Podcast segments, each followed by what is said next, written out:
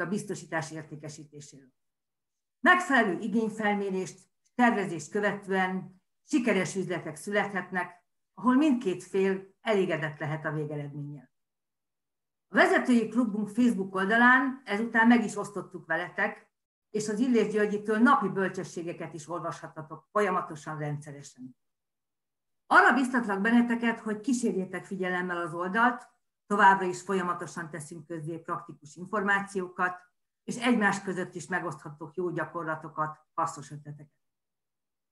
A mai napon is maradunk az értékesítés világában, ugyanakkor egy kicsit egy másik világba is, az online értékesítés világába fogunk benneteket elkalózolni. Akkor, amikor márciusban megérkezett a világjárvány, akkor nagyon gyorsan a korlátozó intézkedések hatására át kellett váltanunk másik technológiára, másik munkamódszerre, hiszen korlátozza volt az a lehetőség, hogy az ügyfeleinkkel egy légtérben találkozhassunk. És azt gondolom, hogy nagyon nagy szerencsénk van, hogy ma már rendelkezésünkre áll olyan technológia, aminek a segítségével digitális úton és formában találkozhatunk az ügyfelekkel, beszélgethetünk velük, megoszthatunk velük információkat, képeket, grafikonokat, és az üzleti tárgyalást azt nem kell elhanyagolnunk amiatt, mert nem tudunk találkozni esetleg személyesen az ügyfelekkel. Ez egy új kihívás volt számunkra, és folyamatosan arról beszéltünk tavasztól egészen idáig, hogy hogyan lehet ezt profi módon csinálni. Most is, jelen pillanatban is igencsak korlátozva van a mozgásterünk, és éppen ezért fontosnak tartottuk, hogy újból beszéljünk egy kicsit arról, hogy hogyan lehet online módon értékesíteni. Azt gondolom, hogy ebben a legszakavatottabb kollégát fogjátok hallani. Következik Bogacsevics. Sziasztok! Köszönöm szépen, Gyöngyi, ez nagyon megtisztelő volt. Ez nagyon-nagyon nagy szeretettel köszöntök mindenkit, és csodás reggelt. És akkor fogadjátok szeretettel ezt a pár gondolatot tőlem, ami online értékesítés is, és egy picit a technológiákról. Szeretném, hogyha elolvasnátok a címet, nem szeretném most kibontani, hanem arra kérlek titeket, hogy menjünk végig ezen a prezentáción, és akkor a végén majd elmagyarázom, hogy mit is jelent számomra ez a kicsit fura cím. Aki meg már sejti, annak meg majd, majd a későbbiekben, ha beküldi, és látom, hogy chatbe beküldte, akkor lehet, hogy majd valami ajándékot küldök. Na nézzük. Beszélgessünk egy picit arról, és így a kezdő gondolatok kapcsán arra gondoltam, hogy az ember és a technológia viszonyáról és azokról az újításokról, újdonságokról, amelyek a világ életünkbe körülvettek minket, és folyamatosan újra és újra megjelennek. A képen láthatok pár, pár olyan párosítást, ami még, a, ami még a megjelenésekor, az a technológia, ami most jelen pillanatban az életünket teljesen szerves részeként tehát az életünk szerves részeként jelen van, és az életünkben benne van. Ez valamikor régen még egy újító gondolat volt, mindegyik, ha látjátok, az autó, a mosógép, az e-mailezés. Az újító gondolatokról egy pár, pár gondolatot szeretnék, hogyha egy picit átgondolnánk, hogy honnan jönnek az újító gondolatok. Ugye az ember, ugyanúgy, mint egy csomó minden más élőlény, a változó környezetre próbál azonnal válaszolni, legalábbis minél rövidebb időn belül, hogyha alkalmazkodni szeretne, mert hogy az alkalmazkodás a, a tovább lépés, a továbbhaladás és a, a szélesebb vagy kiélezettebb helyzetekben pedig a fennmaradás záloga. És az újító gondolat az mindig valamilyen megoldás. Valamilyen megoldás egy olyan kialakult helyzetre, vagy már kialakuló helyzetre, amire egy-egy ember már érzi, hogy szeretne megoldást találni. És a történelem során ez rengeteg ilyen pillanat volt, és rengeteg olyan helyzet volt, amikor újító gondolatok mentén a mai, mai világban már az életünk részeként megjelenő technológiákat találtak ki, és gondoltak arra, hogy ez szükség, szükséges lehet majd. Ez mit jelent? Le akarjuk küzdeni az időt, akarunk jobbak lenni a saját magunkkal folytatott versenyben, másokkal folytatott versenyben, praktikum szokott még előtérbe kerülni, vagy akár csak egy kis kalandvágy, hát mikor ki miért szeretne újítani, de alapvetően mindig valamilyen körülményekből adódó helyzetre egy megoldásként jelennek meg ezek az újítások.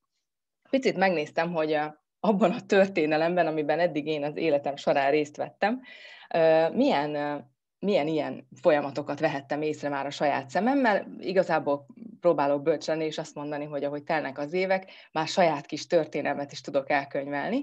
Ezért megnéztem, hogy 2007 óta az Egonnál hogyan nézett ez ki.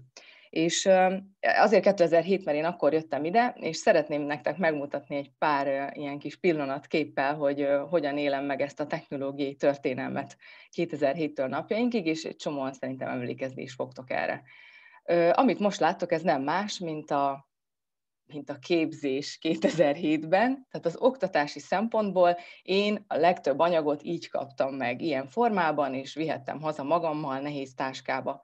Aztán elmehettem kötni, a képen látható módon ez volt a, ez volt a technológiám, meg még volt hozzá egy toll is, amivel a kiszámolt díjkalkuláció során az kiszámolt díjat beírhattam kézzel egy ajánlatba, és a képen látható mappa, ez az én mappám volt, az első fél éves kötéseimmel látható módon ott vannak lefűzve a úgymond adatbázisomban az ügyfél adatai és természetesen voltak hiánypótlások, és akkor is kellett az ügyfélnek dolgokat bemuta- átküldeni, elrendezni, és láthatjátok, hogy ezt mondjuk faxon vagy postán tettük meg.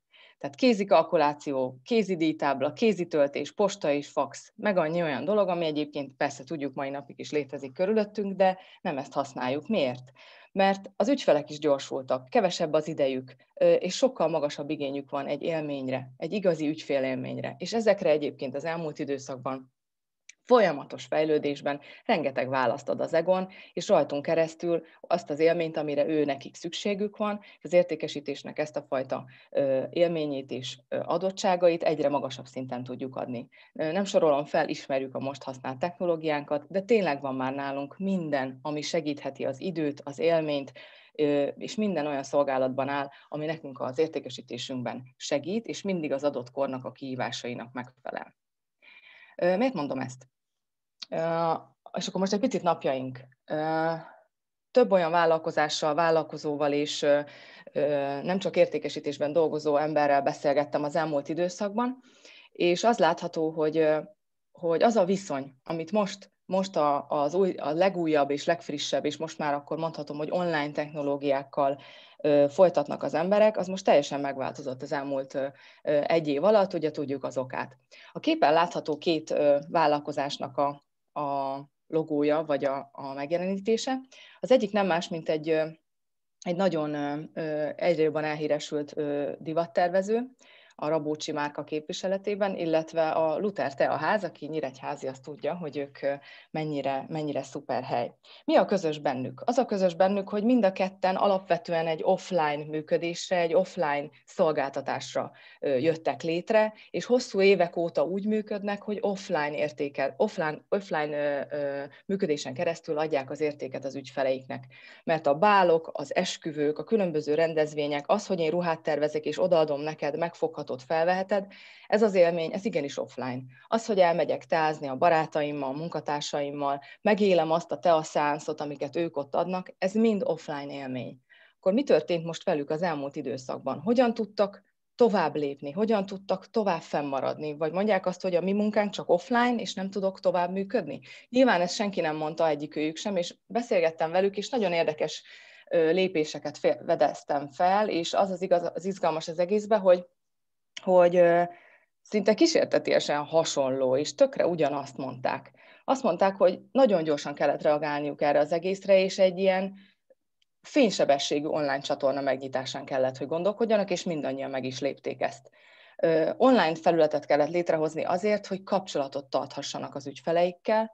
Webáruházat kellett gyorsan létrehozni ahhoz, hogy az, azt az értéket, amit ők a saját szolgáltatásaikkal adnak, oda tudják adni az ügyfeleknek, úgy tudják eljuttatni azt az élményt és értéket, amit ők képviselnek, hogy nem találkoznak személyesen. Illetve szükség volt olyan gyors folyamatok, csomagos, egyszerű folyamatok létrehozására, amivel az ügyfél saját maga is képes vásárolni, illetve azt az értéket megkapni, amit ez a szolgáltatás kínál. Lásd, te a te a webáruház, csomagokat hoznak létre, hazaviheted azt az élményt, amit egyébként ott, ott tudtál eddig csak megkapni. A ruhatervezési oldalról pedig ez úgy néz ki, hogy pici, előre kitalált, akár gyermek, akár konfekció méretű, becsomagolt, előre elkészített és webáruházban kiválasztható termékeket kínálnak most ebben az időszakban, amikor az offline folyamatok háttérbe szorulnak. És össze, összefogtam egy picit a, a, ezeket a szempontokat, és átgondoltam, hogy egyébként milyen jó, hogy ez nálunk is pontosan ugyanígy van. Szeretném, hogyha most egy picit erre, erre fókuszálnánk, és nézzük meg, hogy nálunk egyébként ez hogyan van, és mit jelent.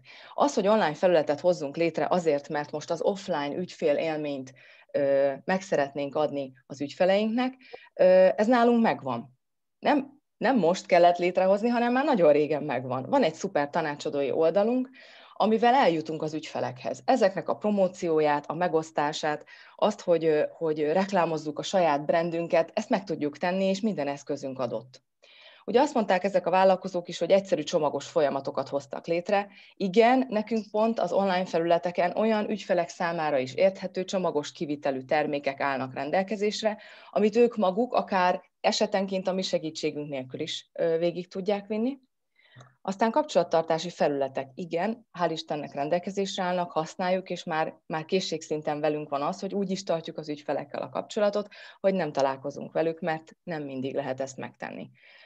Chat felületek, Facebook, online ügyfélszolgálat, az ügyfeleink is és mi magunk is, illetve partneri felületeken keresztül minden ügyüket el tudjuk intézni, és minden kapcsolattartást meg tudunk úgy véghez tudunk vinni, ami számukra egyébként ugyanazt az élményt tudja adni majdnem, mint amikor személyesen találkozunk.